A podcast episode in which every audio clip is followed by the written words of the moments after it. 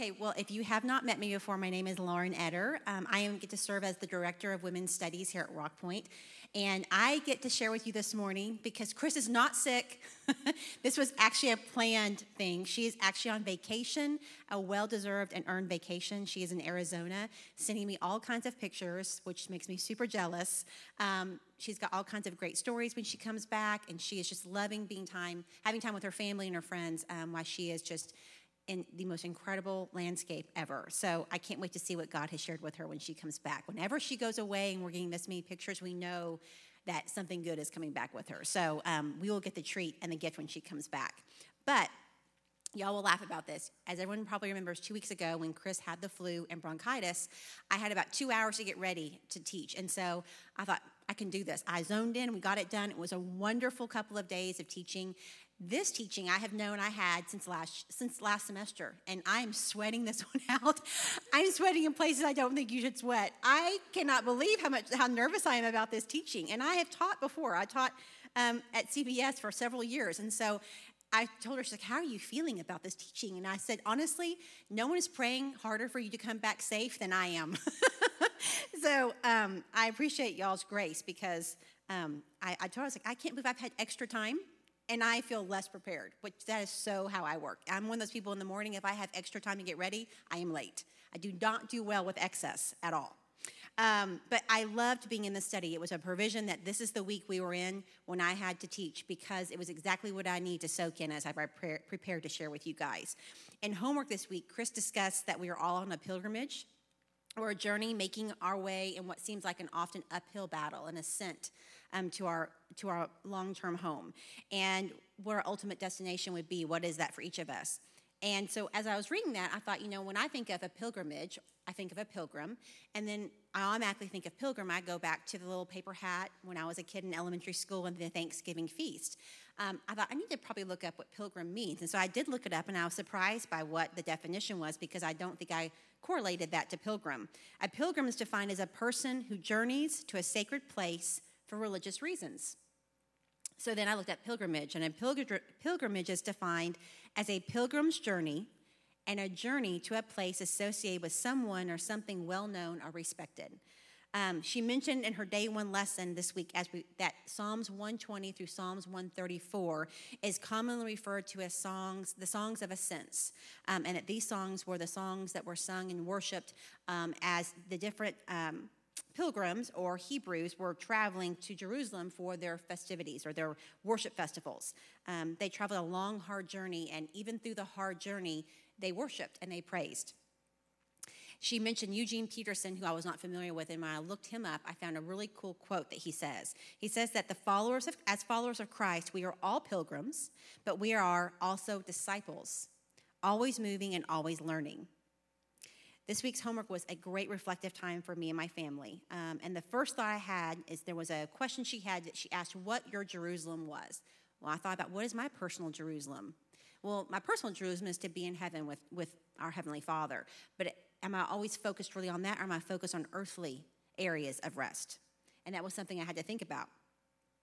It made me think about, as we're thinking about pilgrimage or a journey, what does that mean? It, to me, it means forward movement. It may not be fast, but it means you're constantly moving forward. You're not going backwards. You're not zigzagging. That journey to our ultimate destination is a forward move. It may just be a few steps, but you're always moving forward. But in reflecting back on my own life, as that journey has, has continued, I thought about all the times that my journey stops and I get stuck, and why I don't take those steps forward. And I think a lot of us can relate to that, that we don't always feel like we're moving forward. We get obstacles and twists and turns thrown in our way, and we get stuck. We let fear and distrust and worry stop us from taking the forward steps that God's calling us to. And it made me reflect about why that happens to me. And for me, as I peeled back the layers, it comes down to some very common themes that a lot of people probably can relate to. It comes to control. I'm someone that don't, I don't necessarily want my way all the time. I like my way, but that's not where my control issues come from. It comes from a, a need to protect the ones I love. If I can control the situation and try to control the outcome, there's no surprises and I can be prepared. And that comes then to a level of trust, is that I'm not trusting that his will and his way is going to be what I want, that he doesn't know better. And so as I peeled those layers back, I realized that often I get stuck out of one, fear and, and mistrust, but two, I can get very comfortable in unhealthy situations. Anyone remember, can reflect, can identify with that? I can get really stuck in situations where it may not be the best situation for me. It may not be a situation I'm flourishing in. It may not be a job or a role or a hobby that is really influencing my life in a positive way, but it's familiar. And familiar is comfortable, and I like comfort. I like fuzzy blankets and sugar and all the things that are white and warmth and good smells and T V. I like comfort. I don't like to be out of my comfort role. But comfort can often keep us from ascending in the journey that we've been called to ascend. I can often stop and get a foot rub on the side of the mountain as opposed to ascending up. Some of us on our journeys feel like we are rock climbing across peaks and cliffs, hanging on by our fingernails.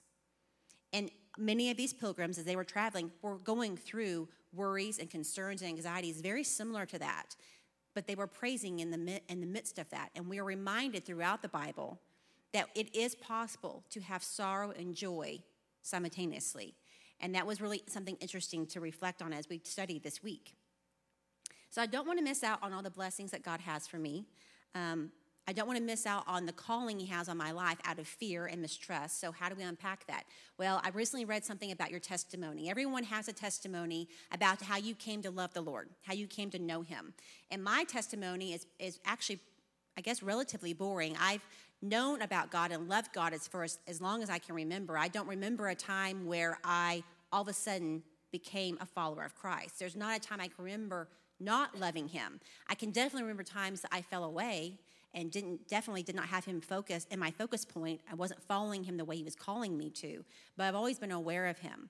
But as we continue to study in the Bible and disciple and follow him, all of us in this room are going to be called to share our testimony with someone at some point. It doesn't mean you give the hour version. It could be a three-minute version.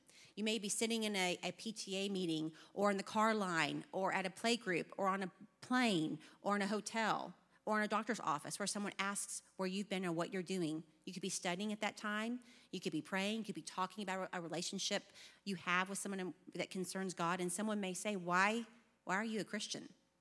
And you're kind of on. And what would you say to that? Why do you come to Bible study? Why do you follow Christ? It's definitely not because following Christ is the easy route in life. It's definitely hard. There's so much we don't know. Dustin Garner once said a couple years ago in this room on a Sunday morning that Christians definitely have just as many sorrows and pains as someone who is not a believer. In fact, sometimes I think we have more. The difference between us as a follower of Christ and someone who is not is that we have hope. And that is a gift that is transcends all understanding, the hope that we are given. But someone once told me as I was reading about testimony is that you can't have a testimony without a test.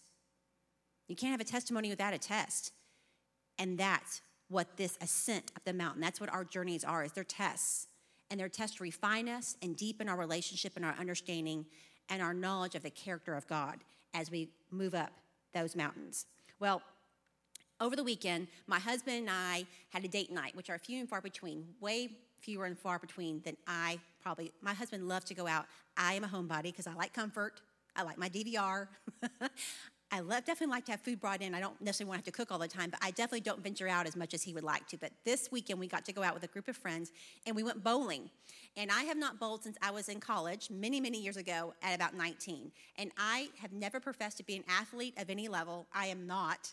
I barely know how to watch sports, let alone know what's going on. But and bowling is an, is an athletic sport. My husband knows this. He loves me anyway, but he had no idea how bad I was at bowling. And I really don't remember I was that bad.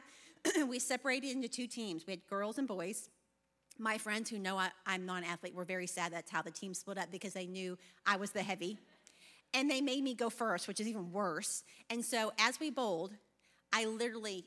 you would have thought I was trying to bowl this bad. And I was trying. It was so awful. At one point, I think we were almost done. I only had sixteen points, which that's hard to do if you're trying. I asked if there was a curve. There wasn't. And I threw the bowling ball so hard, I thought, I'm just not throwing it hard enough. So I threw it so hard, trying to line up with the arrow, it went to someone else's lane, and they were like playing a, like a legit game. They were not happy. It bounced back off their side, back into my lane, which that takes talent. And I still hit no pins. My husband looked at me and goes, Lauren. I go, I am trying. I know you think I'm not. And he's like, Lauren, you could have closed your eyes and bowled better than sixteen points. So we played another game. And in that game, I actually bowled one hundred. I have no idea how. Nothing changed. I kept doing the same thing. And I realized the only thing that's consistent about my bowling ability is inconsistency. And that is kind of a theme in many areas of my life. Um, as we were going through that, it was really reflective about my abilities. About there's times where I am throwing everything I can at my faith and forgetting who is actually in control, who really holds the outcome, and that if I would trust him to be with me in those movements and not fight against him and, and decide I can do it better, it would be so much easier, so much easier. Um, I read this quote, and I loved this, that if God is going to take me where he wants me to go, I can't be bound to where I've been. I get bound and yoked really easy to familiar. I don't like change. I like to be in the familiarity of what I'm expecting. But if God's going to take me where he wants me to go, I can't be bound to where I've been. Many times, God's direction and his will for our journey and our ascent does not make sense to anyone else but us. Sometimes it makes no sense to us. I know the Lord has definitely called me into things that make no sense to me, that are definitely out of my comfort zone. And I know that God has a sense of humor because of some of the things he calls me into. One of the areas that is terrifying to me is speaking in front of people. And look where I am. So God does have a sense of humor. But he made it very clear a couple years ago, I'm calling you to do something. And he kind of slowly called me into teaching. Slowly, slowly. I was actually with Community Bible Study, which if you're familiar with C B S or B S F, that is where I and Don Leaf both came from. I was a member of Rock Point, but that's where I attended Bible study.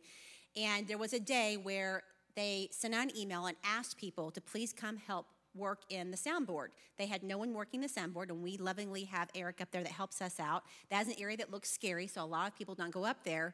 And I am equally as bad at programming anything on a radio as I am in bowling. So you can imagine, like, I was not the person they wanted working a very expensive sound system. But in my human sense, I thought, well, I'll offer to help because then they'll like me. And I'm sure everyone else has already offered to help, so I'll never get picked. I'll just get points for offering. That did not work out that way. When I sent an email and offered to come help with the soundboard, little did I know that their servant team, their leadership team, was praying in that hour about someone offering to help. And I was the answer to their prayer. They had no idea the answer to the prayer they had received when they got me into the sound booth. But for two years, I served in the sound booth with my sweet sister-in-law and learned how to use that system. And God did an amazing work on me because it was that during that time frame that my mom was diagnosed with a very aggressive form of breast cancer. And in my family, my mom is the rock. My mom is kind of the fire that we all gather around for warmth. And so that was one of the greatest fears I had, was something happening to my parents. And it, here it was right in front of my face. And there was nothing I could do to control it, to handle it, to make it yield in the way I wanted it to. It was a total unknown how it was going to work out. I was absolutely thrown. My life was turned upside down, and the last place I wanted to be was at Bible study. I wanted to shut the world out and be honed in on my house and just pretend this wasn't happening. But I had to get to Bible study because I was the only person that could turn that system on. And God knew that's where I needed to be. And he ministered to me in that booth by myself through the course of her recovery and revealed areas of strongholds that I didn't even know existed. And although I would never wish for my mom to walk through what she walked through, that was one of those moments that Chris has talked about, that we have markers in our faith, moments where God works in ways that only he can work, and those were markers in my faith. And from that point, I was called into another role within the servant team where I got to work with all the women throughout Bible study. And then after that, I was called into serving as teaching director, which when they asked me, I laughed. It probably came, I mean, laughed like hysterically out of fear because I knew for about six months prior to that, he was calling me to something that I never dreamed that's what he was calling me to. And he reminded me that I wasn't going to do it, that he was going to do it. And he's continued to do that because from that point, I got called in to come and be here and get, get to know all of you and be transformed in ways and stretched that ways I couldn't even have imagined. But if I hadn't said yes to that journey, and if I had not had the faith that he would do it, and if I hadn't been obedient, I would have missed out on all those blessings. Um, and, and we do miss out on those blessings if we don't call to him and follow the calling he's calling us to. Um, as we were preparing for this, I was going through some of my favorite scriptures, and I don't have a slide for you, but if you want to write these down, these are some of my favorite areas of scripture, because throughout the Word, we're reminded of God's faithfulness and His trust and the love that He has for us as we journey. We're going to be in John sixteen, um, and this is some in John fourteen. I'm going to start with John fourteen six. This is one that you all probably recognize. I am the way, the truth, and the life. No one comes to the Father except through me. I am the way, which is a directive language. I am the way. I am the direction of your journey. I am the direct, direction of your Jerusalem. I am the truth. I am trustworthy. There is no gray in Jesus. He is totally trustworthy. And I am the life, the life everlasting. This home is temporary. I often thought about throughout the time that my mom was ill and through other struggles that my family has been through is that if this world was more comfortable, if we did not have sorrow and struggles and worries, we would not yearn for Him like we do. There is no time that I pray harder when I'm in the middle of a battle. And when I come out of the battle, there is no time that I worship in a deeper level when He's brought me out of something that has been what my version of hell would be. But if this life was easy, we would not yearn for Him. We would not yearn for Him to return, and we would not yearn for Him to come home. And so that is one of the benefits, one of the blessings of allowing hard in this life. But this is only temporary. He is the life. He is the starting, he is the point we are reaching for. In John sixteen thirty-three, He's told us this. I have told you all of this so that you may have peace in me. And this particular scripture comes from a point that we probably are all studying right now. This is in the in the discussions that Jesus is having with the disciples as He knows His death is coming. And He's trying to prepare them for what's coming because they're they're not understanding what's getting ready to happen. And so He's lovingly trying to make them understand that things are getting ready to change drastically and it's never going to look the way they thought it was going to. So He tells them, I have told you all of this so that you would have peace in me. Here on earth, you will have many trials and sorrows. Not just one, many trials and sorrows. But here is the promise. But take heart because I have overcome the world. Nothing sifts through Jesus' hands without His authority. And we are protected because we are His. In Matthew twenty-eight, verses nineteen and twenty, He says, go therefore, and you've heard Chris talk about the word therefore. Go, which is directive language, therefore, and make disciples of all nations, baptizing them in the name of the Father and of the Son and of the Holy Spirit, teaching them to observe all, even the hard stuff, even the stuff that people don't want to hear, all that I have commanded you. And here's my favorite area of the scripture. And behold, I am with you always to the end of the age. He is trustworthy. He is constant. He is always with us. Jesus tells us He is the way, the direction for our journey, our, pilgrim, our pilgrim, pilgrimages, and He is the truth. He is trustworthy. He's life, the life. Um, you all studied Psalm one twenty-one. If you all want to bring that up in your in your Um, homework or even in your Bible, I'm going to go through Psalm one twenty-one. I love this psalm. Um, in Psalm one twenty-one, it says, I lift my eyes to the hills. I look up. From where does my help come? My help comes from the Lord who made heaven and earth. We were told to look up. He is the great I am, the Alpha and the Omega, the beginning and the end. He will not let your foot be moved. He who keeps you will not will not slumber. Behold, he who keeps Israel will neither slumber or sleep. He never rests. He is always at work. The Lord is your keeper. The Lord is your shade on your right hand. The sun shall not strike you by day, nor by the moon at night. He is our protector. He is our dir- director. He's our compass. He's our shield. The Lord will keep you from all evil. You are His. You have been sealed. He will keep your life. The Lord will keep your going out and your coming in from this time forth, and there it is again, forevermore. He is with you every step of the way. In Psalm one twenty-one, we're told to lift our eyes to the hills, to look up to where our help comes from, to look to the Lord, which I take to mean to work with Him, to commune, to worship, to praise, to be quiet. And then we read in Micah seven seven, which says this, Micah seven seven, but as for me, I will, which is a decision we make, look, which is an action verb, to the Lord.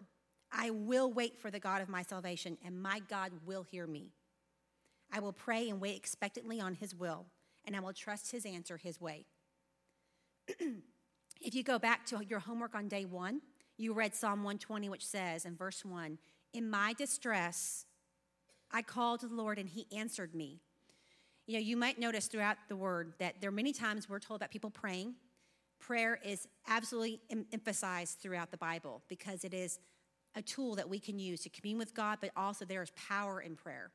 But often we are not told the answers to the prayer. We're just told he answered. And to me, that is not something we should miss out on. Often God's answer to our prayer is not what we were hoping, but it's still the best answer. We have to trust the character of who we know God is. We trust his will. And in this scenario, we're told that he answered, but we're not told what the answer was. We're reminded of the power of prayer as we read and read Scripture and the power of his written word. Lysa TerKeurst says this of prayer: "Prayer is bringing your wishes and worries to God, and faith is leaving them there." We are never told that we're going to be free from hardships or sorrows or worries in the Bible. In fact, we're told to expect the opposite. And I liken that to childbirth. There were several examples I came up with, but this was the first one that came to mind, is that when I had my children, it's only in God's presence that we can be in extreme pain like that, but also experiencing extreme joy, knowing the birth of our child is coming. I, I liken that to what it's like to walk in this world with the sovereignty and peace of God in the midst of sorrow and pain. Someone once told me that I have to believe that God's, God knows what he's doing when I don't like what he's doing. Or God, I have to believe that God knows what he's doing even when I don't, when he's doing not what I want him to. And I've gone back to that many times, is that I have to go back to the character of who I know he is when I either don't understand his ways or would not choose what he is allowing. As we were studying, I have to say to you that I was going back through John in many ways, kind of correlating that between this and the Psalms. And I came upon an area in John sixteen that I had not noticed before. If I noticed it, I forgot it. And it came back to the example I gave to you all about childbirth. Jesus actually mentioned that in John sixteen. And this is what he says. In John sixteen, starting in verse twenty, and this is still in discussions with the um, different disciples about what was coming. "Truly, truly, I say to you, you will weep and lament, but the world will rejoice." He's talking about his death. And here he's mentioning that upon his death, the demons thought they had won because they didn't know the end of the story yet. He tells them, "You will be sorrowful, but your sorrow will turn into joy. When a woman is giving birth, she has sorrow because her hour has come. But when she has delivered the baby, she no longer remembers the anguish for joy that a human being has been born into the world. So you will also have sorrow now, but I will see you again, and your hearts will rejoice, and no one will take the joy from you." If you scroll down into John sixteen, verse thirty-three, he reminds us again, "I have said these things to you, that in me you may have peace. In the world you will have tribulation, but take heart, I have overcome the world." And then we enter into one of my very favorite areas of Scripture that I hold on to, and I go back to this time of year, every year, because of the timing of Easter, but because also it just washes over me who I serve. This incredible King who came and died for me and loved me before I ever even knew him. And so I'm going to read to you John um, seventeen, which is the high priestly prayer. And if you're not familiar with this area of Scripture, this is the prayer that Jesus spoke and prayed right after he shared with the disciples what was going to come. But what you may have never caught is that is a prayer that includes you and I very specifically. So when we get to that point, I'm going to ask you to close your eyes, and I want you to listen to his words and listen to him speaking to you. But I want to remind you that as we study Scripture, you might have noticed there's a lot of repetitive words. We're reminded a lot about do not fear. We're reminded a lot that we will have trials and sorrows. We're reminded a lot that he is the way, the truth. We are reminded a lot that we serve a high priestly King. There are areas that we are reminded of, and that is purposeful, because we, he knows that we are a people that we need to be reminded. One, because we forget, and two, because it's loving to continue to remind us how much he loves us. Speaker Jackie Hill Perry recently said this: "God, through his prophets, was constantly communicating with his people, even when they were choosing not to take heed," meaning not to pay attention. There is mercy in repetition. And Pastor Tony Evans recently posted that our greatest need is not self-confidence, but confidence in God. Jesus knows that we're a people with many fears and struggles and hurts and desires and needs. He walked amongst us. He's familiar with what this life is like. He understands the hard parts of this life, of our own pilgrimages, of our journeys back to him. He modeled for the disciples how to live and navigate this life as we travel alongside him. Here are some examples he gives us in the Word. Jesus was in community. We are not meant to be alone. We are meant to be in community.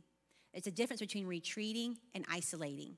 It's okay to retreat. We saw Jesus retreat on the mountainside and be with God. That's healthy. Isolating, which is something I can tend to do, is not. Jesus was in community. He kept the commandments. He prayed. He spent time alone with God. He shared the truth with everyone God placed in his life. He offered mercy and grace and forgiveness. He kept his ultimate destination, God's will, as his focus always. He knew that God would supply and provide for his every need. He trusted his Father completely and without question. That level of trust, that unyielding faith is incredible. And that's something I strive for, but unfortunately I fall short many times. As we lifted, lifted up um, our different Psalms, Psalm one thirty-one came to mind. And this is a very short Psalm, but there is an area that is very um, poignant for me. It says this, "O Lord, my heart is not lifted up. My eyes are not raised too high. I do not occupy myself with things too great or too marvelous for me. But I have calmed and quieted my soul. Like a weaned child with its mother, like a weaned child is my soul within me. O Israel, help, hope in the Lord from this time forth, and there is again forevermore." And this is a picture of what I ultimately feel like the peace will be for me when I get to go home. If you think about an infant, a brand new baby, when they are born, they are totally helpless. They are completely dependent on someone else taking care of them, not only for their emotional nourishment, but for their physical nourishment. They can't do anything for themselves. They are completely helpless. And that's often how we should feel, because we are helpless without God. We may think we do it on our own, but we don't. We need his help all the time. But as a baby grows, it starts to have thoughts and fears and needs and anxieties and wants. And they're no longer like a sweet, healthy baby. I think of a brand new baby that has been freshly bathed, that smells like the pink Johnson and Johnson baby lotion, my favorite smell. Their hair is freshly combed. They've just been fed. They have a brand new diaper on. They're wrapped in something soft and cozy. They're swallowed up tight, and they're sleeping peacefully. There is no care in the world. They completely trust that they're going to get what they need when they need it. They have no fear, no worry. And that is the visual I think of when I, we get to go home, is that level of peace and care, knowing that you are totally taken care of. That's the striving that we have to be able to feel and yearn for. As we enter into this, this prayer, I want you to imagine that Jesus knew you were going to be here in this moment. He knew everything you're, you've walked through. He knows what's coming. He knows what your journey is to him ultimately, what will take. And he has equipped you with everything that you need for that journey. He has surrounded you with everything you need, from family to friends to women possibly in this group. You have everything you need for the journey he has called you to. He will never leave your side. And he called out to our Heavenly Father on our behalf on that very fateful day when he knew what was coming for him. He still thought of, of us. So I would love for you to shut your eyes and listen to this prayer. You will hear it as we close in on where he called out for each of you in this prayer.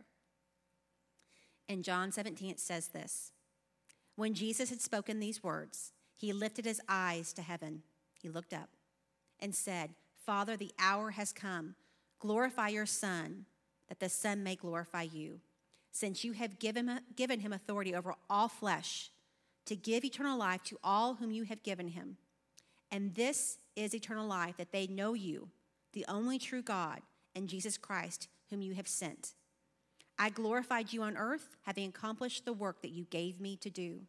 And now, Father, glorify me in your own presence with the glory that I had with you before the world existed. I have manifested your name to the people you have gave me out of your world. Yours they were, and you gave them to me, and they have kept your word. Now they know everything that you have given me is from you. For I have given them the word that you gave me, and they have received them and have come to know in truth that I came from you, and they have believed that you sent me. I am praying for them. I am not praying for the world, but for those whom you have given me, for they are yours. All mine are yours, and yours are mine, and I am glorified in them. And I am no longer in the world, but they are in the world, and I am coming to you. Holy Father, keep them in your name, which you have given me, that they may be one, even as we are one. While I was with them, I kept, your, I kept them in your name, which you have given me. I have guarded them.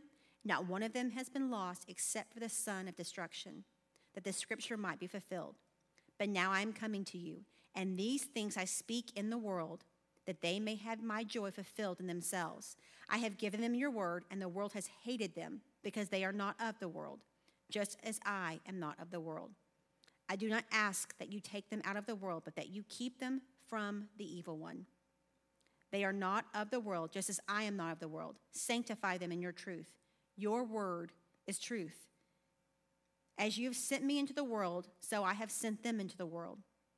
And for their sake, I consecrate myself, that they also may be sanctified in truth. I do not ask for these only. I do not ask for these only, but also for those who will believe in me through their word, that they all, they may all be one, just as you, Father, are in me and I in you, that they also may be in us, so that the world may believe that you have sent me. The glory you have given me, I have given them, that they may be one even as we are one, I in them and you in me, that they may become perfectly one, so that the world will know that you sent me and loved them even as you loved me. Father, I desire that they also, that's us, also whom you have given me, may be with me where I am, to see my glory that you have given me, because you loved me before the foundation of the world. O righteous Father, even though the world does not know you, I know you, and these know that you have sent me. I made known to them your name, and I will continue to make it known, that the love with which you have loved me may be in them, and I in them. He loved you before you ever knew him, and he will love you to the day you get to meet him face to face. What a blessing that is. Let me pray for us. Heavenly Father, what a gift it is to have your word. What a gift it is to have your spirit within us that guides us and prompts us and reminds us of your presence. I thank you, Lord, that we have your word and your son, your spirit, and the opportunity to come to you before your throne anytime we need to. I thank you, Lord, that you are always available, always working, that you are faithful even when we are not, and that you are trustworthy. I ask, God, for your abundant blessings to be placed on the families represented in this room, that they would have peace and rest and rejoice in your presence over next week. I ask, God, that for those that have heavy prayers, in the midst of the trials, the journeys they're on, that they would also have joy, that they would see how the two can be intertwined in your presence. I ask, God, that we would glorify you in the next hour, um, that we will come to know you in a deeper level, and ask, God, for your abundant blessings placed on this church and these people. We love and thank you and ask all these things in your son, Jesus' name. Amen.